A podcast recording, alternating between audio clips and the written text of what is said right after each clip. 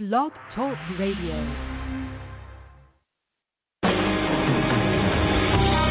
Welcome to Spiritual Insights with Charlotte Spicer.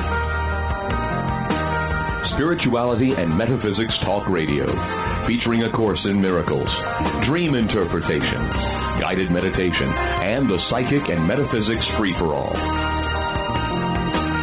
It's your opportunity to consult with a professional psychic medium, discuss past lives, the chakras, and more. We are non denominational and there are no limits. Want to change your life? You must first change your mind. Mind. Mind. No matter your religious structure, cultivate peace in your reality through self awareness with an authentic spiritual teacher. And now, your host, Charlotte Spicer.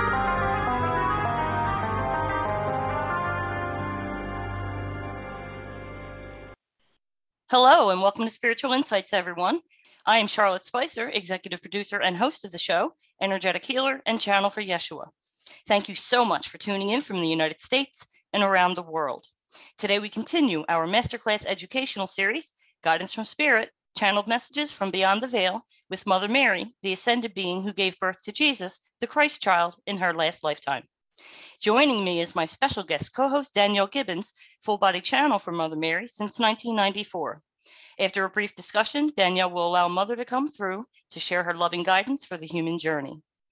Danielle has connected people worldwide with Mother's Grace through life changing courses, retreats, and online events, including pre recorded and live streamed discourses and meditations on YouTube at Mother Mary Channel. You are personally invited to participate in these events with Danielle and Mother to expand your consciousness. For details about Mother's annual School of Love, and immersion with Mother to help you transform your self worth, and other upcoming events, visit belovedpublications.com. Their book, Mother Mary's Pathway to Love, is also available. To learn more about my healing work and experience the channel transmission with the Divine Team, explore spiritualinsightsradio.com. Well, I'm excited to get started as always. It's my favorite day of the month, the second Wednesday of the month. Welcome back, Danielle. Good to see you. Thank you so much, Charlotte. It is so wonderful to be here with you and all your glorious listeners. Thank you Yes. for having me. Always. So, how are you doing? I'm doing well, thanks. I appreciate you asking. Um, my son is graduating from high school this week, so I am so excited. I'm so proud of him and so excited. And I tell you, it has been. He's also he's one of us. He's a highly sensitive person, and um, so COVID has been uh, was very difficult for him. The whole pandemic with school and Yeah. so it's a little little miracle, little mini miracle that he's graduating. So I'm just so grateful. Yeah, I know that about him. Well, then I'll say this congratulations to your son, but also happy anniversary to you. Thank you. It's our anniversary again. oh my gosh, is it? Six wow, years. this just comes by so fast. Happy anniversary to you, my dear. Thank, you. Thank you. you. Yep, six years now. Wow, six years. Six years worth of material that has just been glorious conversations between the two of us that continue to inspire me. It's just, um, Agreed. It's Very much- amazing to look back at and Mhm. see how life shifted and changed and evolved. And look at us now. I know. You know, look at what we're doing. I mean, I'm, I'm my team. I'm channeling 15 different beings and archangels, and fantastic. Yes. So tell me, how are you, my dear? How am I? Well, I am smiling through the identity crisis and avoiding love songs on the radio. And I'm doing okay. I'm hanging in there. I have to tell you, you remember a few months ago, we mentioned this ahead of time, and then I neglected to bring it up. Oh, and you had you had your hiatus. We're going to do a uh, a hiatus for Danielle every year during School of Love to ease up her workload. Um, but during that time, we had our Earth retrograde. It was tough. It was a tough one. I could feel the slowdown.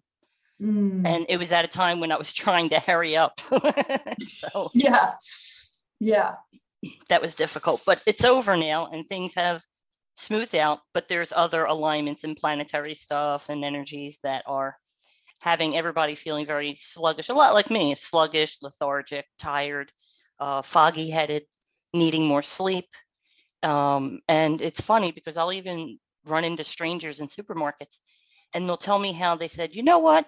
I woke up yesterday and decided I'm just going to do a complete day of self care. Yes, I've heard that from a lot of people, and I've been feeling the same way. My my uh, yeah, my get up and go is not really not really very present right now. It's like ah, I'll read another chapter, and you know, then I'll do it in, in an hour. It's been that kind of thing. Yeah. yeah, yeah. Well, you know what I did notice though? I'm still feeling sluggish and all that. It's a little better, a little better than it was. What I noticed was a shift. Um, and and I'm also I'm also going to I'm, I'm going to redo School of Love and go through it again. Right. So so I know that's going to be helpful. But I, I felt this shift, and it's one of those things where you feel this energy in your gut coming up. Mm-hmm. And it's definitely like a second chakra thing.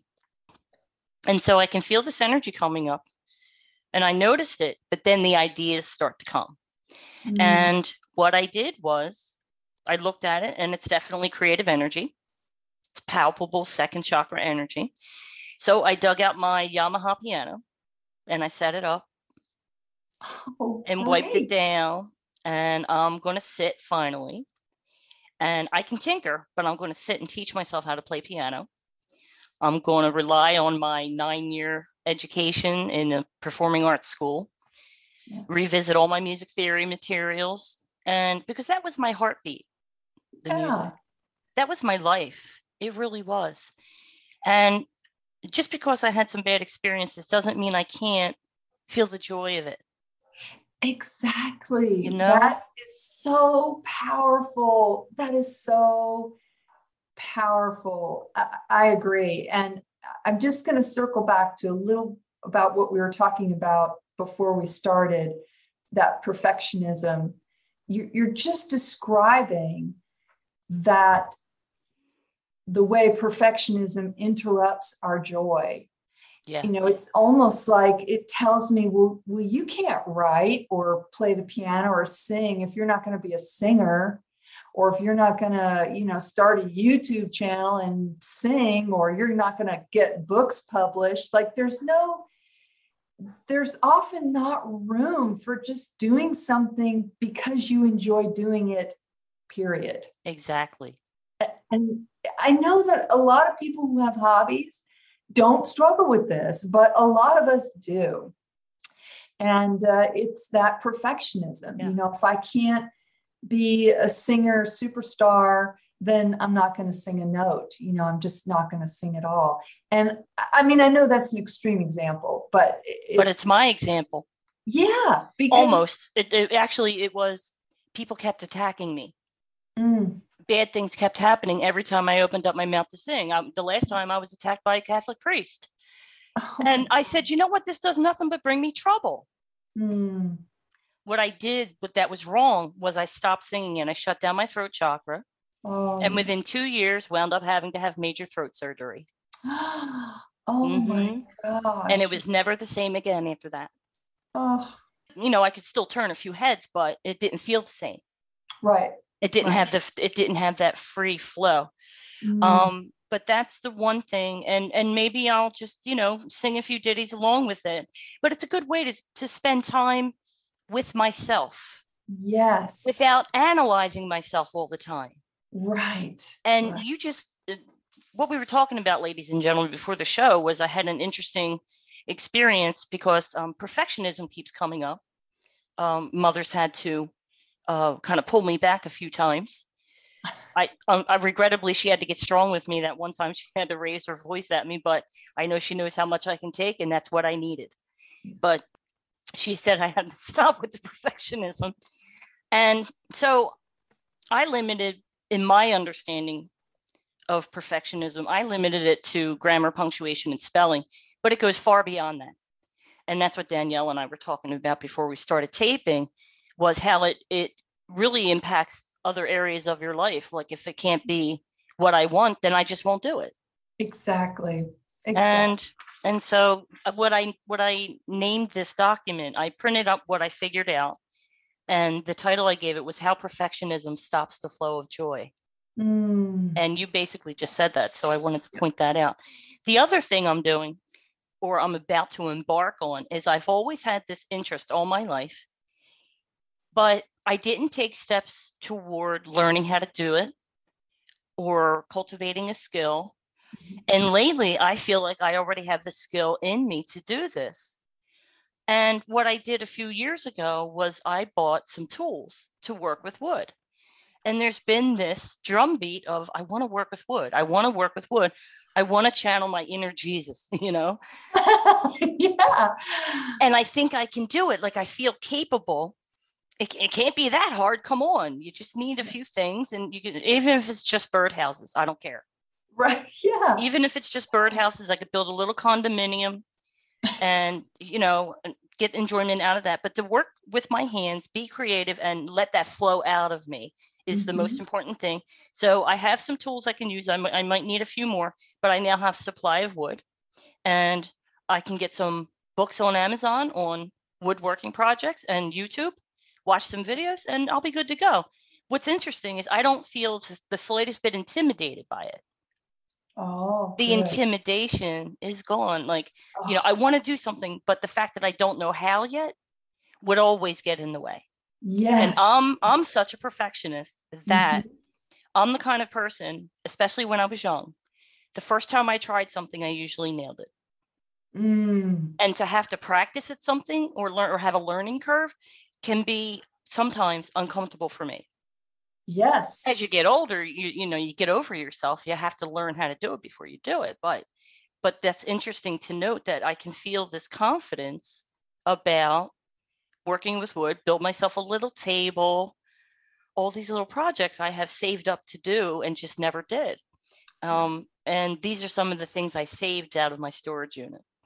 Oh, that's wonderful. Yeah, and- And, I, I tell Yeah. you that one thing can really contribute to creating, to the creation of perfectionism when you do have, you know, if you're somewhat gifted artistically and athletically, and, you know, you're just one of those people that kind of off the couch, you either nail it or you're at least pretty darn good at it the first Mhm. time you try it when you do find something that you want to do and that you're not great at, um, you end up kind of avoiding it and just keep continuing to go to those things that are easy that you're good at right away.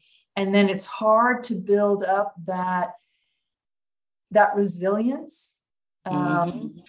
it's almost better to maybe not excel at certain a lot of things so that you just come you are raised you know within yourself recognizing that if you want to master something or you want to get good at it you know you're going to have to put effort into it and time Yeah. and you know kids that don't have to do that they start avoiding the things that are hard and only gravitating towards what's easy but then when you get out of like grammar school and high school you're there's not much call to involve yourself in you know dodgeball and you know if you're just great at you're the one that's great at dodgeball without any practicing it's like once you graduate you're not really going to be playing dodgeball very much. So all of a sudden you're faced with all these things as a mature young adult out in life that you have no experience with and you keep avoiding and avoiding and avoiding um, and you don't get you don't get anywhere you know it's it's a and and i'm saying this all because i was also one of those people. Oh, artistically athletically pretty much off the couch. I was like setting records in grammar school middle school high school you know it was just like easy. Well, so much was easy for me. Academically was pretty easy for me. And then after high school all of a sudden with all this other stuff in life uh, it was not easy and i kept avoiding everything looking for that easy thing you know that Yeah. i was really talented at but the stakes are so much higher you know when you go from say you know, being really great in college or high school to professional level. Yeah. You know, whatever whatever arena that is. And the jump can depending on where you grew up, like me in the South, where education was horrible, that jump can be a, a really big one and incredibly intimidating. And, you know, I just developed this perfectionism as a defense. You know, mm. if I hmm. can't be great at it, then I don't want to do it. I don't want to start at the bottom. I don't want to start at square one. I want to start at least halfway or more into it. And if I can't, I'm just not going to bother. Right. And uh, that right. was my defense against my fear, my fear of starting at square one or being new or, yeah, it was and, crazy. And let's not neglect to mention worrying, for me, worrying about what other people think. Oh my God, that was massive, massive. Well, yeah. what are, what are they going to do? Laugh at me? You know what I mean? I don't know. Whatever the situation is, but it's but I think it, it boils down to, and I know COVID helped many of us do this, to look within and look at those things we either discarded or disowned. Me, I disowned the singing. I disowned the music. Mm-hmm. Um, I really shut it down, and it was nothing more than self punishment because I didn't like the way people responded I didn't like the way they responded. And I didn't know, I didn't think to maybe just keep it to myself. Yeah. Just keep it in the house. You don't have to be on stage. I, you, I, it, it didn't matter. But, um, and playing the violin was another one of those things. I was good at that. It made me happy. I mm. quit because the teachers were fighting over me and saying they needed me over here for orchestra or string orchestra or, or I want you to do a solo. Mm-hmm. Then when they found out I could sing, it's oh, we need you over here for concert choir, and we want you to do a solo. Right. And they wouldn't work with me. Oh. They, I would get in trouble with the other teacher for listening to what the other teacher said. Oh. With one because the, I listened to the principal instead of the, you know, orchestra leader. And I said, you know what? You people are making me make this choice. Yeah. But I'm not going to be in the middle of this anymore. And you're forcing me, you know, I can't manage you. The only thing I can manage is putting putting this violin down and not playing it anymore. That's where you're oh, putting me. That's heartbreaking. And that's yeah. what I did. And I've missed it almost every day since. So who mm-hmm. says I can't go and pick up a nice three quarter size violin and absolutely try to get into the groove again. But absolutely. the last but the last thing is writing. Mm-hmm. You know, mm-hmm. to be a singer who doesn't sing, a writer who doesn't write. Honestly, up up to this point, I haven't had a whole lot to say on paper yeah. despite repeated requests to journal my feelings. Right. I didn't want to express my feelings. you know what I mean? Yeah. But now I'm feeling with the shift that maybe the words can flow now. Mm. So we'll see. But yeah, so anyway, thought it was significant and, and I wanted to bring that up. And uh, I'll have, I'm having fun looking through my sheet music and that is wonderful. That not is, for anyone else but me. Yes, yes, that is fantastic. Love it. Maybe I'll check out the Philadelphia Philharmonic and see what they're up to and if they have any openings. We'll see what happens. yeah, right. yeah, right. Anyway, so um, the interesting thing about today is we have no topic. We just won that because that's what's in the front of my mind. And I like to self assess before we do a segment together. But um, we have no topic and it's a mystery subject, but I don't know. Um, any guesses, Danielle? And I'm I'm wondering since perfectionism is like in my face, flashing. Mm-hmm. mm-hmm. Maybe yes, maybe that's a component. it may very well be. About. It may very well be. I don't. I honestly don't know. Shall we shall we dive in? Yeah, I'm a little nervous. it's like um it's, it's totally out of my hands. I have no control here. okay. Bring her in. the nice thing is, is it, it isn't live. So you know you have the power of delete. I do. As I, the executive producer, you have the power of delete, my dear. So who, you and who shall say I am not the happy genius of my podcast? Okay. And exactly, exactly. I've got editing skills. You know how I got those skills? I figured out how to do it and I practiced it. there you go. That's exactly right. That's exactly right. Yeah, I don't do too bad. Yeah. Really good. Yeah. Okay. All right, my dear. See you when you come back, Danielle. Okay.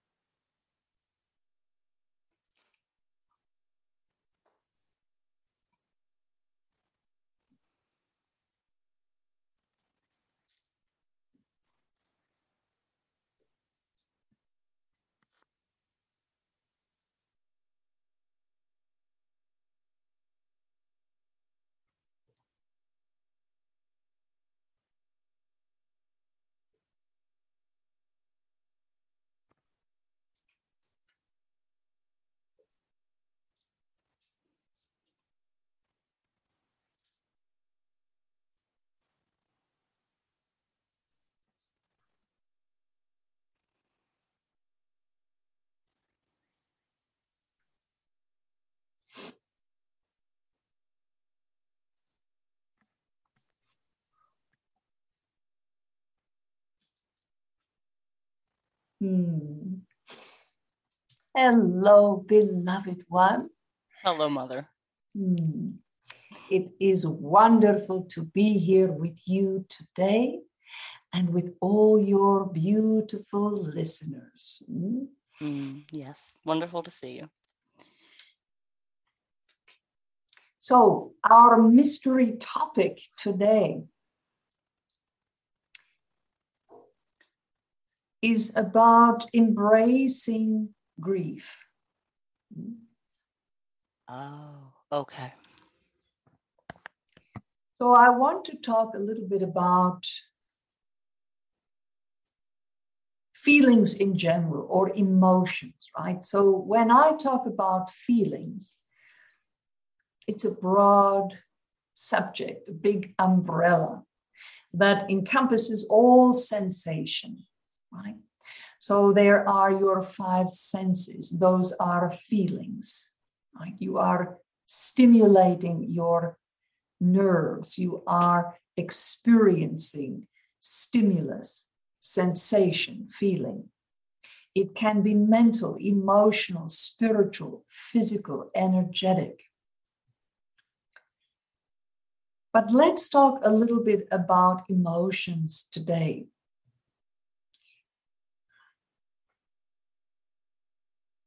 And this topic goes well with the subtopic of perfectionism, right?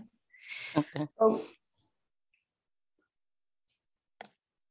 if you look at the outcome that happens when you practice perfectionism,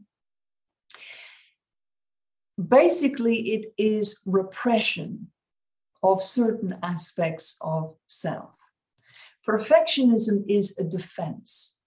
And you and Danielle touched on that earlier when you talked about if you can't do it great and really wonderfully, you don't do it at all. But ultimately, that is to save you from the reactions of others. And you gave some examples of some bad experiences you had in the fine arts, music realm from other people. And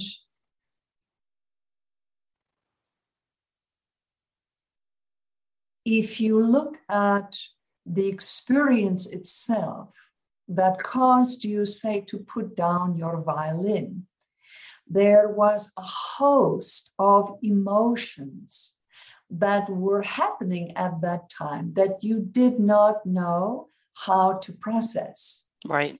Mm-hmm.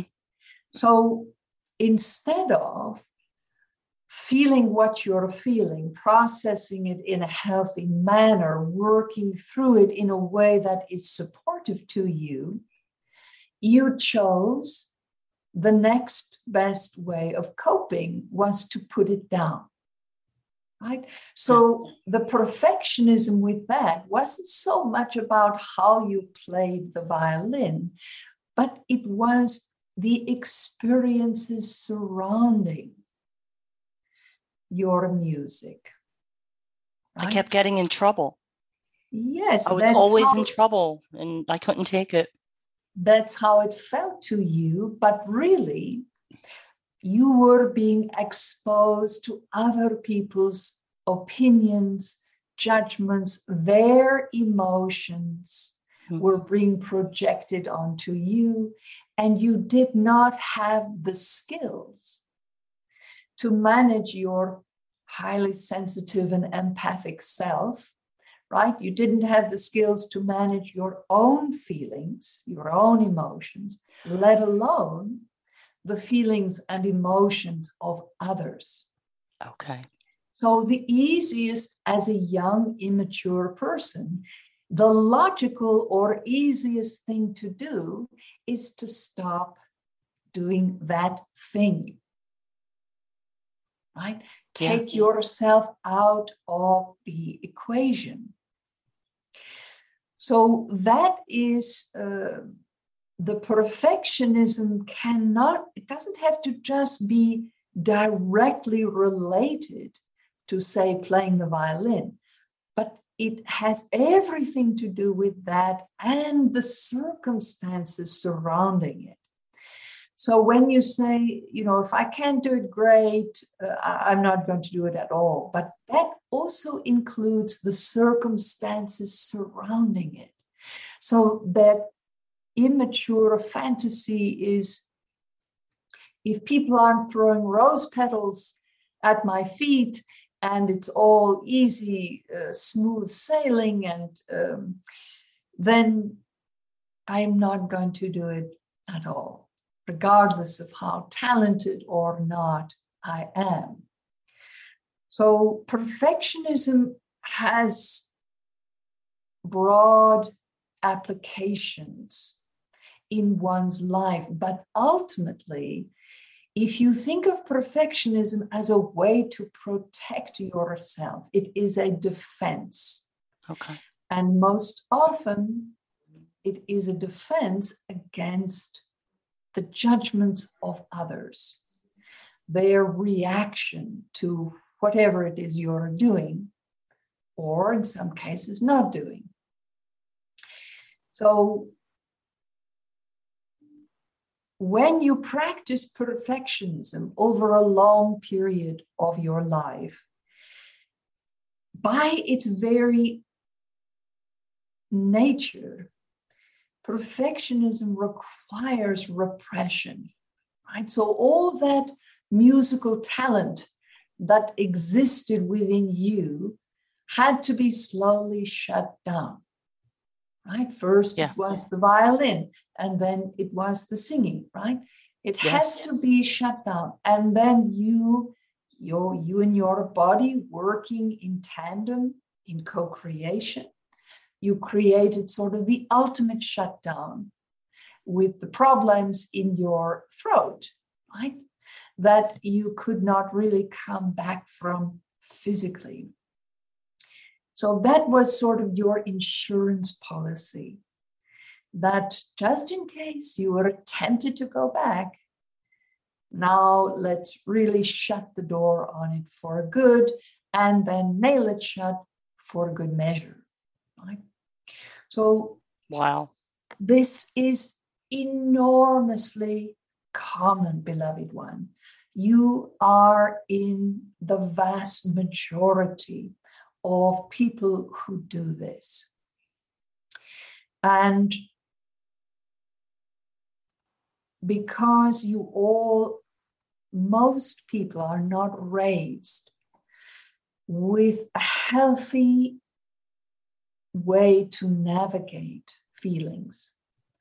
Or they might get thrust into, say, your example of a fine arts life and people who have high expectations of the young people that are they are educating with music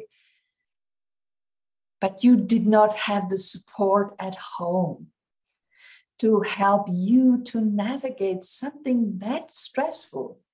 Because at that level it's a little bit like training for the olympics when you are a child right? Yes. It's that same kind of expectation and uh, being challenged to get better and to grow and to really uh, sometimes you are pushed so it's a different kind of environment but if you don't have the family life or the adults the healthy adults around you to help support you to help you navigate your emotions through these kinds of experiences, then you have to be the one to come up with the defenses. And that's what I was just thinking about in, in both scenarios. Um, I did go to adults for advice that I trusted. They didn't have any advice for me. All they said was, if you if you stick with the violin, you'll be fine, and if you quit, you'll be fine with the singing, again, you know, something happened where I was propositioned um, sexually again. And it was like the last straw. And the adults around me didn't seem to be very interested in trying to help me navigate that either. It was how do I work this? I don't have the skills. I, like you said, I don't have the maturity. I was 13 in the first example and 19 in, in the, the last example. And so, yes, I said, I can't, I don't have the wherewithal to navigate with people when they want something I've got. I and I I didn't know who to turn to or what to do. So yeah, I I guess I quit. Advice is different than helping a young person navigate their emotions. Oh, okay. If you can help a young person navigate, learn how to navigate their emotions, if you can create a container for them to express their emotions, even if that's paying for therapy, right? So that they have a place they can go every week and to uh, talk about their feelings.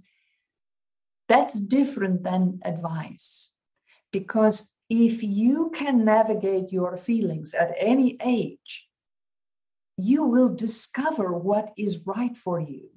Mm. Because here's the problem with feelings or emotions there is a catchy saying that feelings are not facts. Right? So let's take the example of the sexual propositioning. That creates a maelstrom of feelings mm-hmm. and emotions, brings up a lot of issues inside. And yet, the facts are that you can say no, unless, of course, you find yourself in a position where you are being physically forced. You can say no.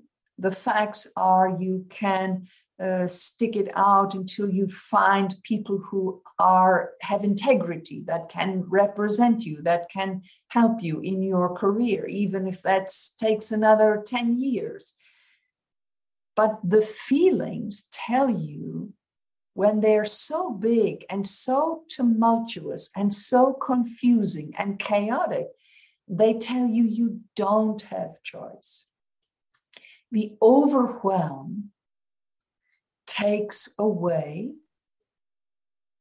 the knowledge, the wisdom that you have choices. And when you don't have the support to navigate the emotions, you don't feel you have any choices. So people simply stop doing it. They give it up, they walk away, they shut it down because they don't know how to just feel their feelings and not let those feelings dictate their choices. So I'm bringing all this up today because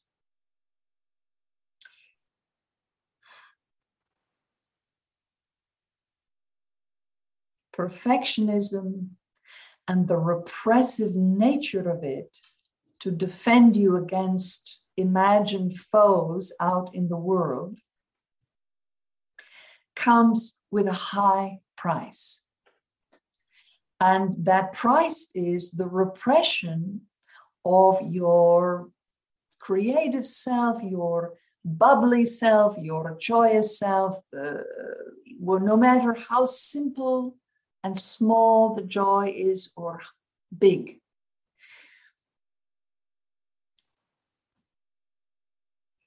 You are repressing the energy that helps you to manifest your heart's desires.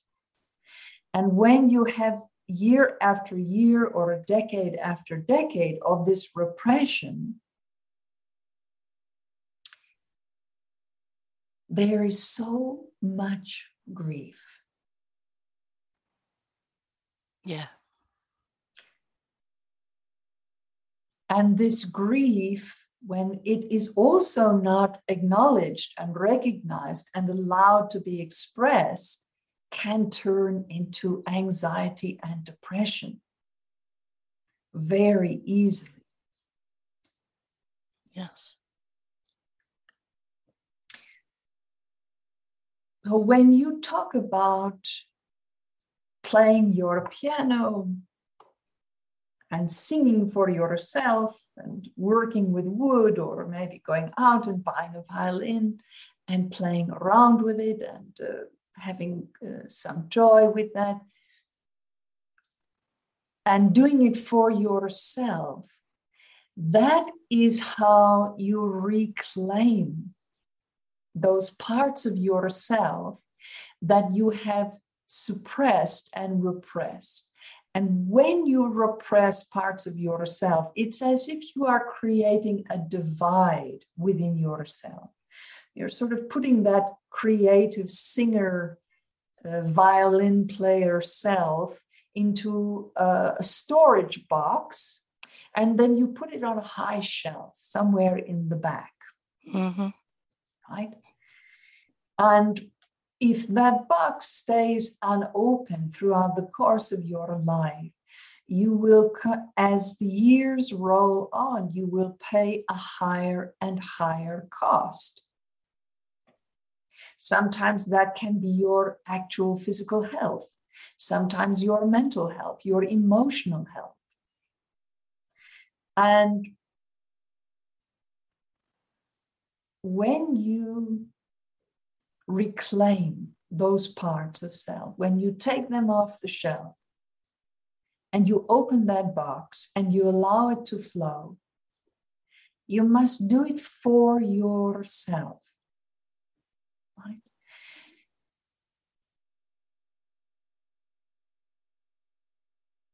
No matter what that part of you that you repressed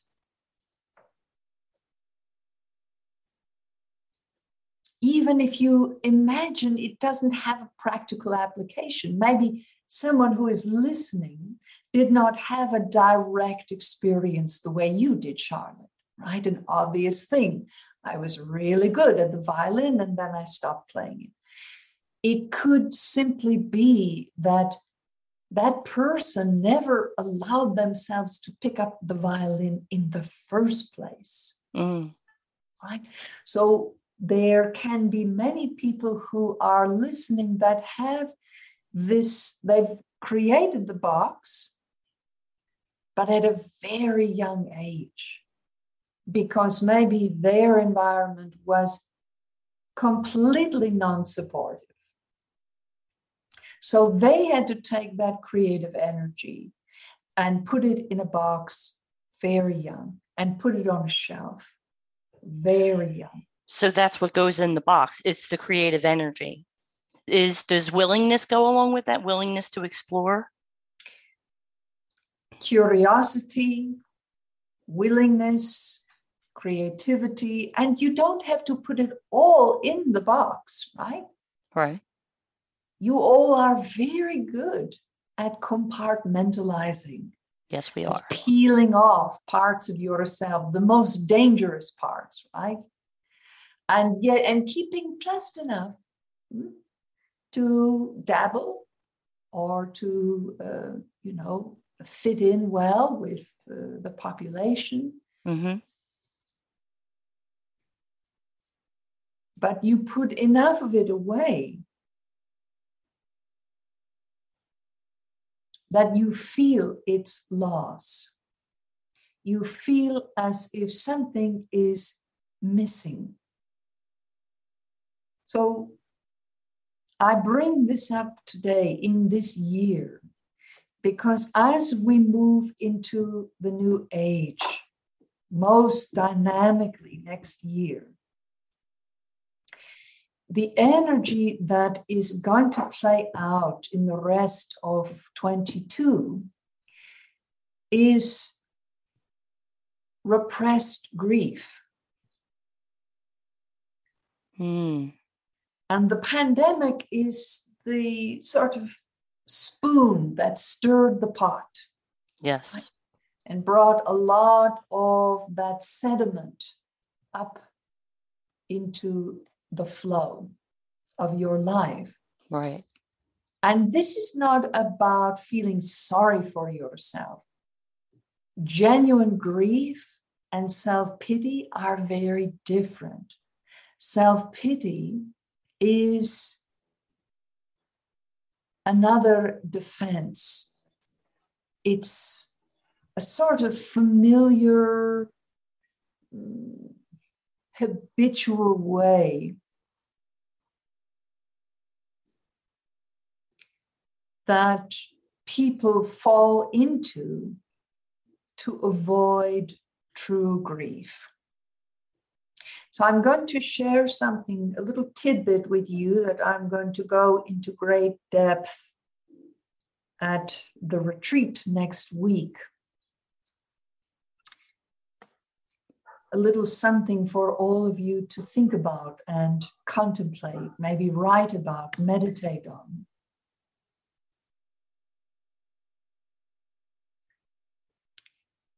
if you are someone that suffers from low self esteem, low self worth, or diminished self worth, you are someone that has one of these boxes in storage. You have put your creativity, you have put your curiosity, you have put certain parts of yourself in a box to defend against the judgments of others, you've put them on the shelf. And here's why that translates into diminished self worth.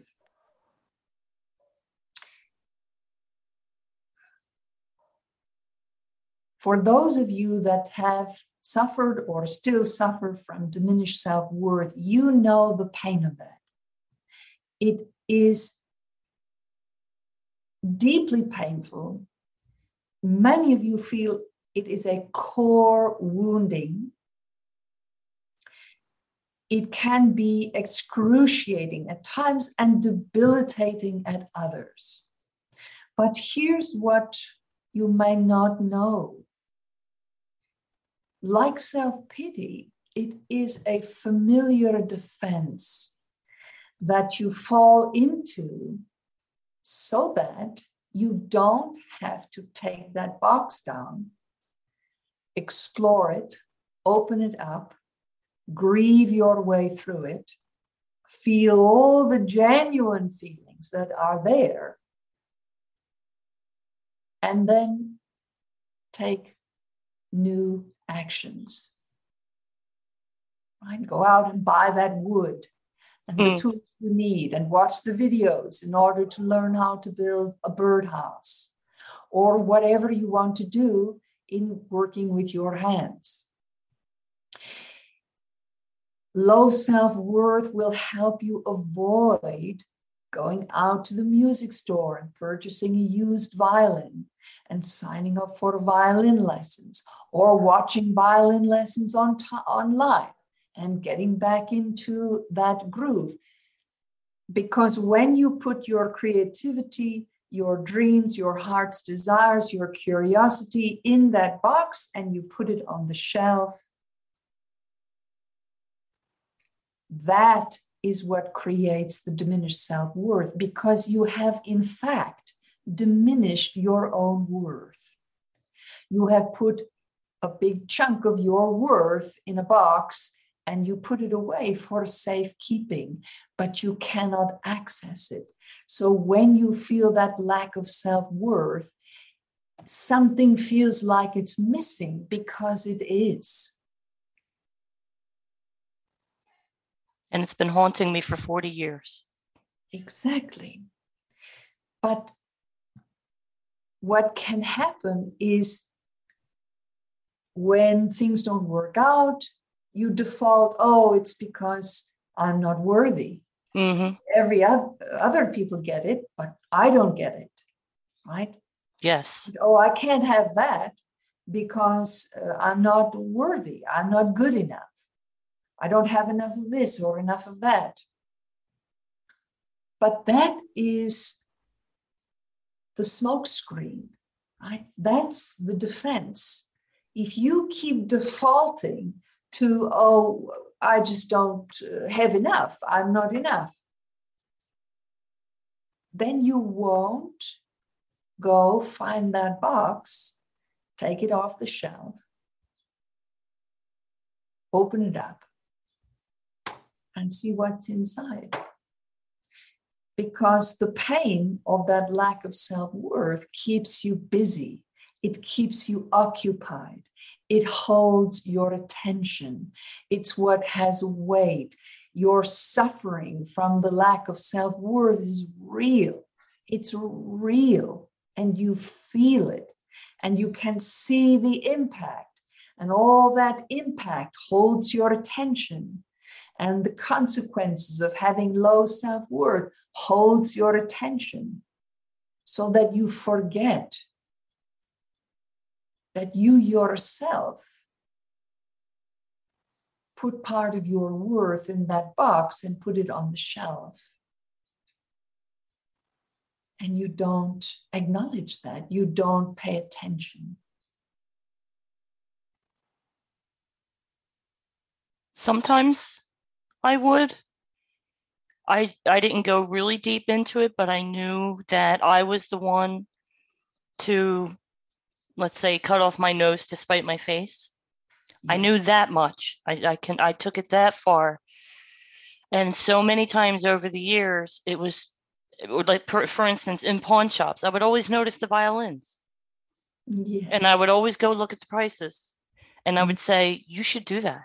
That's mm-hmm. going to put something back where it belongs. Yes. And i didn't and there's oh i can come up with so many excuses for why i didn't set up the piano. Well there's no space. Or i'll get on the neighbor's nurse uh, uh, excuses all all of these things. But when when that proposition happened when i was 19 it was that was a significant event where i was supposed to be on a national television show and my I guess I should explain to them. My manager propositioned me and said I had to do something sexual if I wanted to go on the show. And I said, no, I don't have to do that. I've actually got talent. And he said, have a nice life. And it devastated me. But the resounding thought and the gut feeling I had in the in the few days that followed was without the support, mm-hmm. I'm always going to be vulnerable to people like that without the street smarts and the I'm I'm pretty tiny. I'm very petite, so people see saw me often as a victim, easy victim, mm. and so I had certain factors working against me. So I always used my mind to try to navigate situations where I was being overpowered. But the feeling that came up from my gut was, if you pursue this type of career, that because I didn't know how to navigate the waters with so many sharks and snakes in it, that by the age of 25, I would commit suicide. Mm. And that's what I really wanted to avoid. I just didn't realize that it doesn't mean cut off your arm. It just means don't go in that direction. Yes. Avoid those types of people. But that I so the best I came up with was, well, I want to live. I actually like myself and I like the you know who I am and and how I'm put together with intelligence and kindness and, and creativity and everything that makes up me. I like all those things. And I really wanted to give this life a shot. Yes. And I didn't want to get into a position where it would be, I can't do this. And I was always so vulnerable and, and being v- repeatedly victimized. I wanted to give myself a chance to really use what I'd been given by God. Yes. And so I said, you know, spirituality and metaphysics is the way you need to go. Yes. And that was and a fine decision. You made the absolute right choice in the moment because that was the very best you could do. Yeah. But when you are struggling to navigate your emotions, and I'm using the word you, but of course, I mean everyone who is listening to this. There is that tendency that, well, if I'm not going to, there's the perfectionism. If I'm not going to earn a living, then I don't get to sing at all. Or, and this is the more subtle and perverse part of perfectionism that is often not talked about. That if things are difficult or there are these, as you just talked about, these kinds of roadblocks that seem impassable, somehow you are the problem. You have created this, you've done something wrong, uh, you're not enough, right? You haven't done something right, and this is uh, what's coming back to you. Yeah. This is your reward. So the punishment is then not to sing at all. Yeah. Right? Or not to play the violin at all. And this is where perfectionism can become vicious to oneself.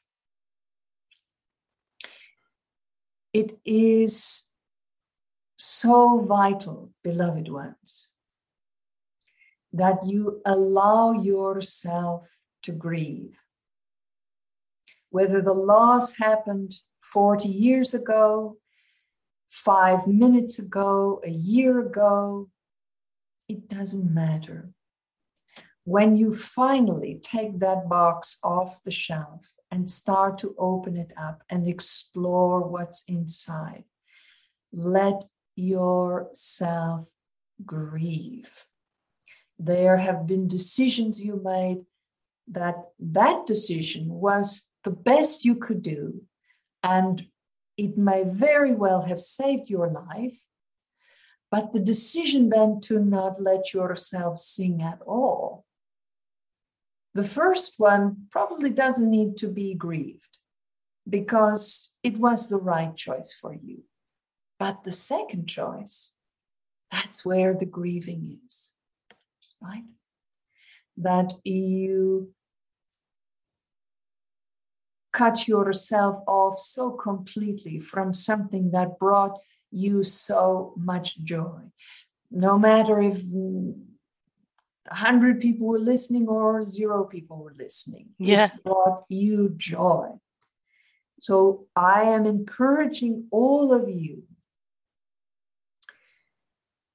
to uncover, unpack, open up, explore, get curious about what you have inside of you that you need to grieve. Because the energy that is going to be moving through this year is very much about stirring up old grief, that was never acknowledged, never allowed, never expressed, never processed.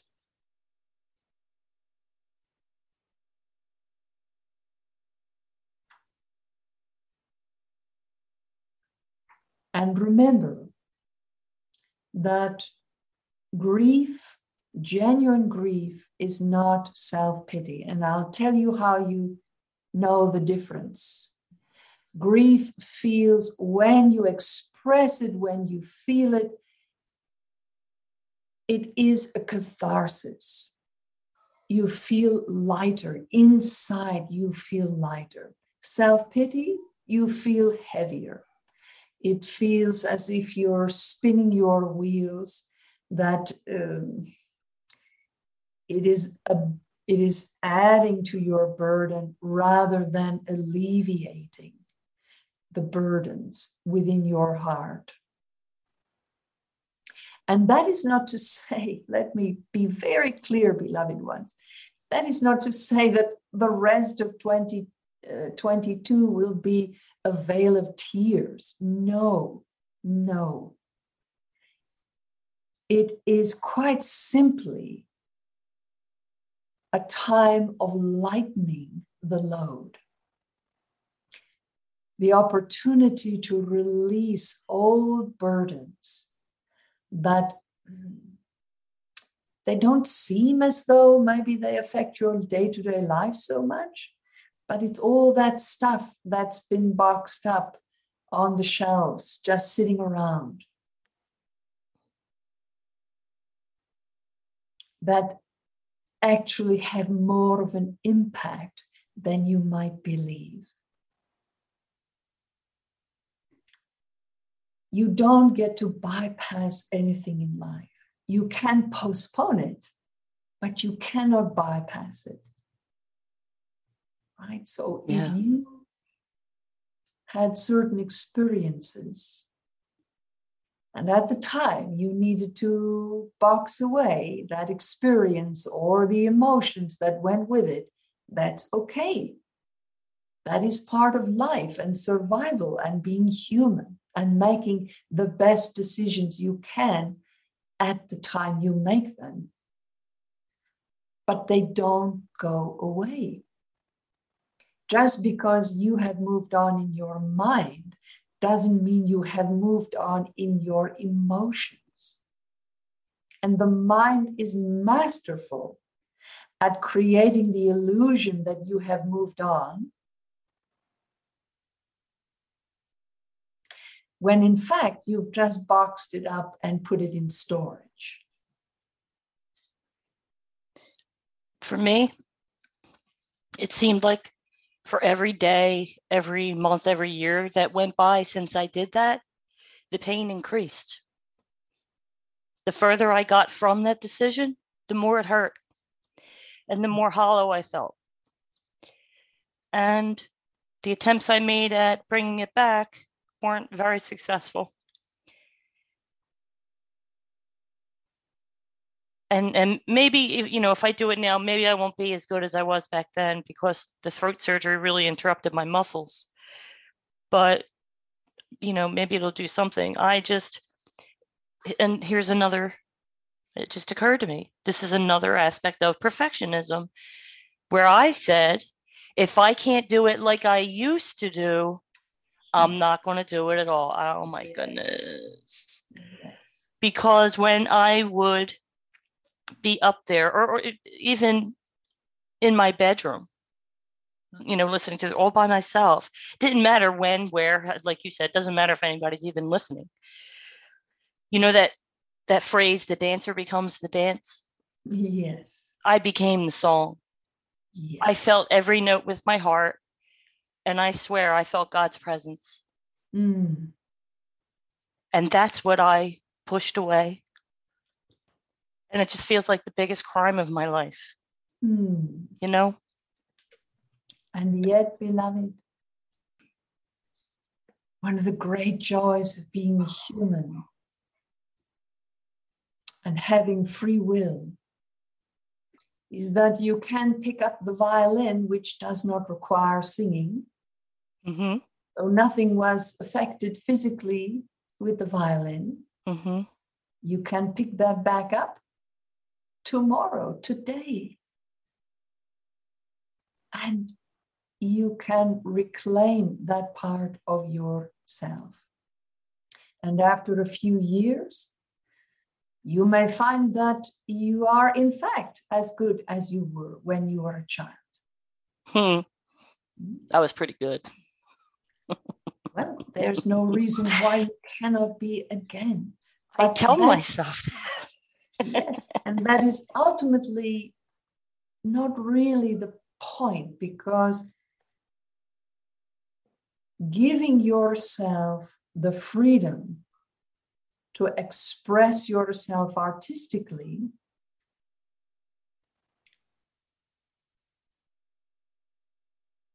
it's not necessarily about having an audience Right. Yeah. it can be a meditation, it can be a prayer, it can be your um, communion with God. That's that's what I want. That's what I want back. Then let yourself have it, my love. Yeah, finally. And it's- yes, It's not that I didn't think about it all the time. yes, It's like I said, it's it's it's haunted me. It's been such a big source of sadness and loss and grief. And I just I didn't I don't know why I didn't. I guess it's just further punishment from having done it in the first place. Exactly, beloved. That's what it is. Yes, and when you box up part of your worth and put it on the shelf, the punishment is often what lingers. That is what becomes the habit. And the terrible things you say about yourself to yourself. Yes, because you are diminished. You are working off of less Shakti, less life force, because you've walled off some of it. Right? So you are diminished. You can feel it. But that doesn't mean that anyone outside of you is keeping part of yourself from you.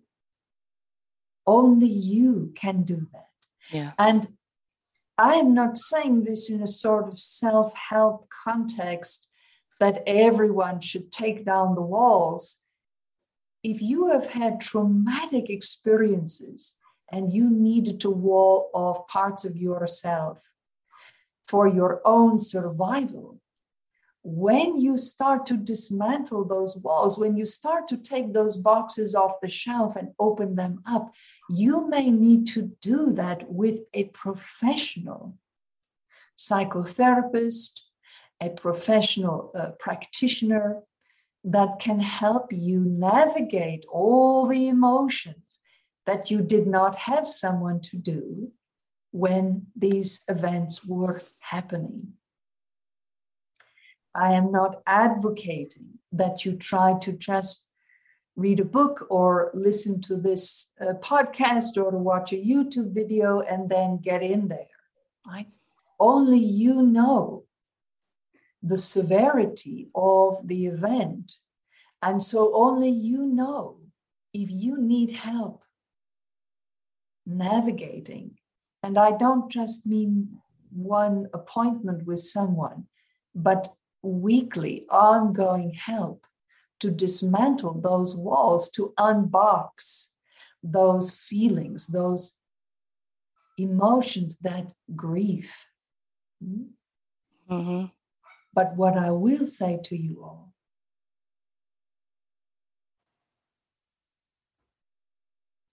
is don't put it off. Because whether you feel it or not, the fact is you are worthy of wholeness. So your feelings are not facts, they are feelings. Powerful, important, necessary, but they are not facts. Sometimes they align with the facts, sometimes they can lead you to the revelation of facts. but they, in and of themselves, are not facts. How you feel about an event is different than the factual elements that are contained within an event. Mm. Right? Yeah. So when you start to untangle that, that's when you start to recognize that all these feelings of diminished self worth have no factual bearing on the choices you make. Mm-hmm. Right? But you allow them to have a lot of influence. And what you said in your transmission last month helped tremendously to understand that feelings are separate from self worth. Correct.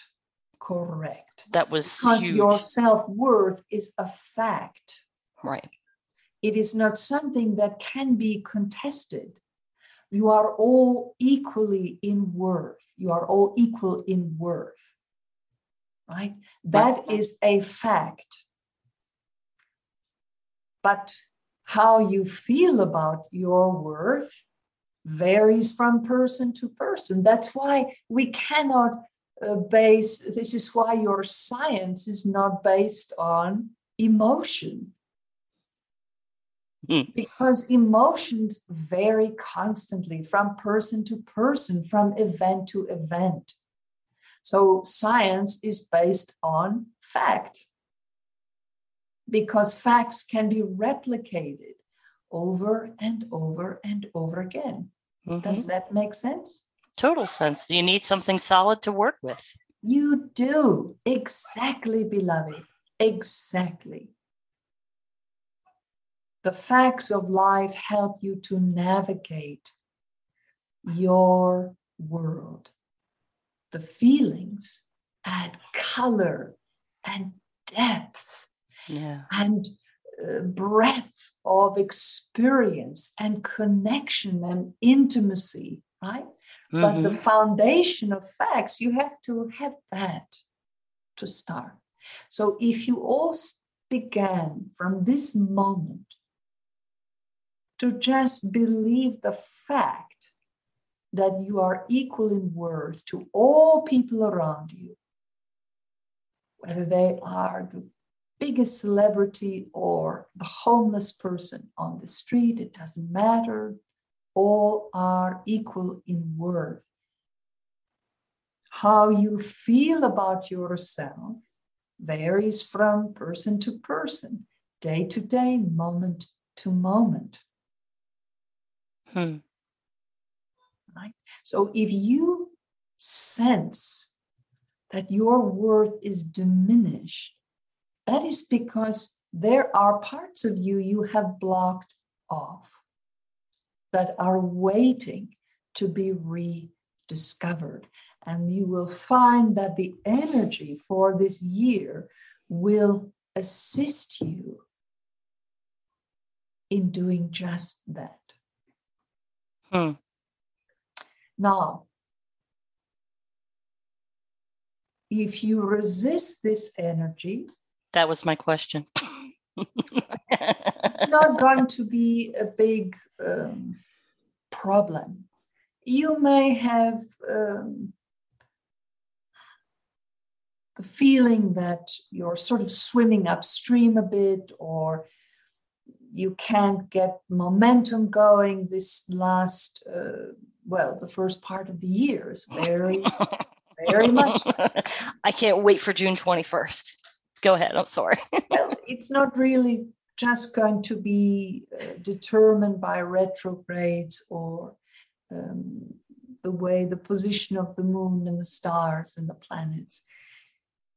This is a planetary energy. This is Gaia, and it and it affects humans directly, right? Because Mhm. this is your heavenly body. This is the energy emanations of your heavenly body, right? Okay. Exist on. So Right. anything that happens on Gaia will affect you much, much, much more than any other planetary energy. I see. Yes. So this is not a punishment. This is not something that is designed to re-trigger trauma. Uh, this is not about spinning your wheels. This is a very specific and particular kind of energy that is designed to help you unburden yourself. You can do a lot to co create with that, right? You mm-hmm. can decide you want to unpack that box. You can go and get that violin. And what might happen when you put bow to string is that all the emotions surrounding that particular box are going to just easily flow out of you as you play your violin, even if it's the worst rendition of Twinkle, Twinkle Little Star that anyone's ever heard. It doesn't matter. The moment you place the bow on the strings, the flow begins. So, yes, you may need a therapist to unpack some boxes. Some will just happen naturally Like When mm-hmm. you make the decision to put that pen to paper, to uh, finally start um, training for the triathlon, or you mm-hmm. finally go out and buy that bicycle you've always wanted to ride. Yes, or I want that too. you go back to school to study French because you've always wanted to learn to speak it it doesn't matter what it is, you will find that when you make the decision to start, the emotions, the grief, all will flow easily. That is the nature of this energy. It is not punishing, it is not designed to re trigger trauma. It is designed to assist you when you're ready to let these burdens go and actually give yourself the joy that you once knew or you suspect is there waiting for you when you step into that action, that creative experience. Mm. I wanted to say a couple of minutes ago, of course, I didn't want to interrupt, that when it comes to assessing everybody need, and let's all assess our boxes and see which ones are there. Um, it shouldn't be too difficult to identify because, like I said, it's been on my mind since I put it down. So hmm. that's not hard to discover about yourself, but similar for everyone else as well, correct? Yes. And for those of you that think, oh, well, I don't know, I don't have that I don't have a particular thing that I'm missing, or uh, I don't know what that is, then what I would tell you, and I'm not being flippant, I promise, beloved ones, just pick something. Something that sparks, something that even that interests you in the slightest something that you think, oh, that's a little secret something that would feel almost decadent if I allowed myself to play in that arena or try that or uh, discover it or be curious about it. Pick that. Okay. Start there. See how it feels because as soon as you pick something and you start there, that will lead you exactly where you need to go. Okay. I think that's perfect for what people needed to hear. I wanted to, I, I recollected something as I was listening to you. You hinted at this the mm. first time you came on the show. Mm. And you said the words, because I've thought about it ever since, because it's part of my burden and this is this little sprinkling that you gave me you said singing was your spiritual outlet after that a number of listeners got in touch with me like send me a recording i want to hear it no i didn't publish anything but you said that. So you touched on this the first time you ever came on the show. And so I wanted to bring that up. And I also wanted to say happy anniversary to you. It's six years now. Wonderful, beloved. And how interesting to come full circle and explore it like this today. Yes, beautiful. Nicely done, mother. Well, thank you, my love. That is one of my specialties. Yes. Yes, it is. I'm sorry I cut you off. You were Tying saying it all back together, right? Yeah. And happy anniversary to you, my dear. It is always a joy to be here with you and to explore life with your listeners. Mm? Mm. I love you, all of you. And I'm with you always. Mm. Namaste. Namaste, mother.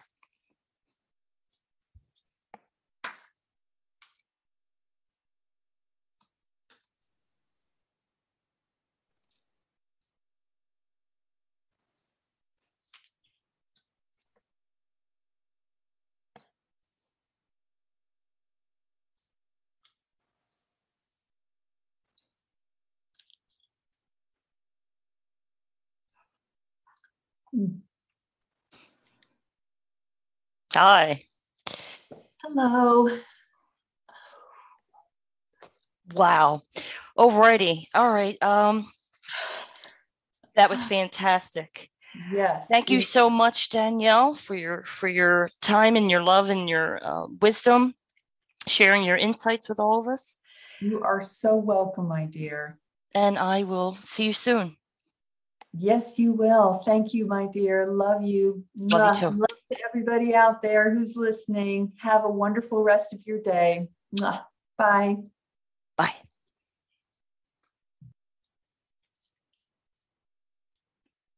This was mind blowing for sure.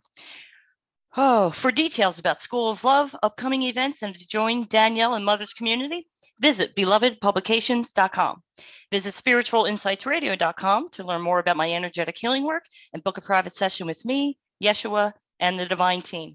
We would be honored to help you move forward on your journey. Perhaps some of you might wish to receive some assistance from Mother uh, Yeshua and anyone on the Divine Team privately when it comes to looking at what boxes you've put in storage, what parts of self you've you've disowned or repressed and suppressed. That would be a, a beautiful way to guide you gently through the process. And there's nothing they like more than to assist in your ascension. All right, everyone, that's our show for today. Until next time, God bless and be at peace.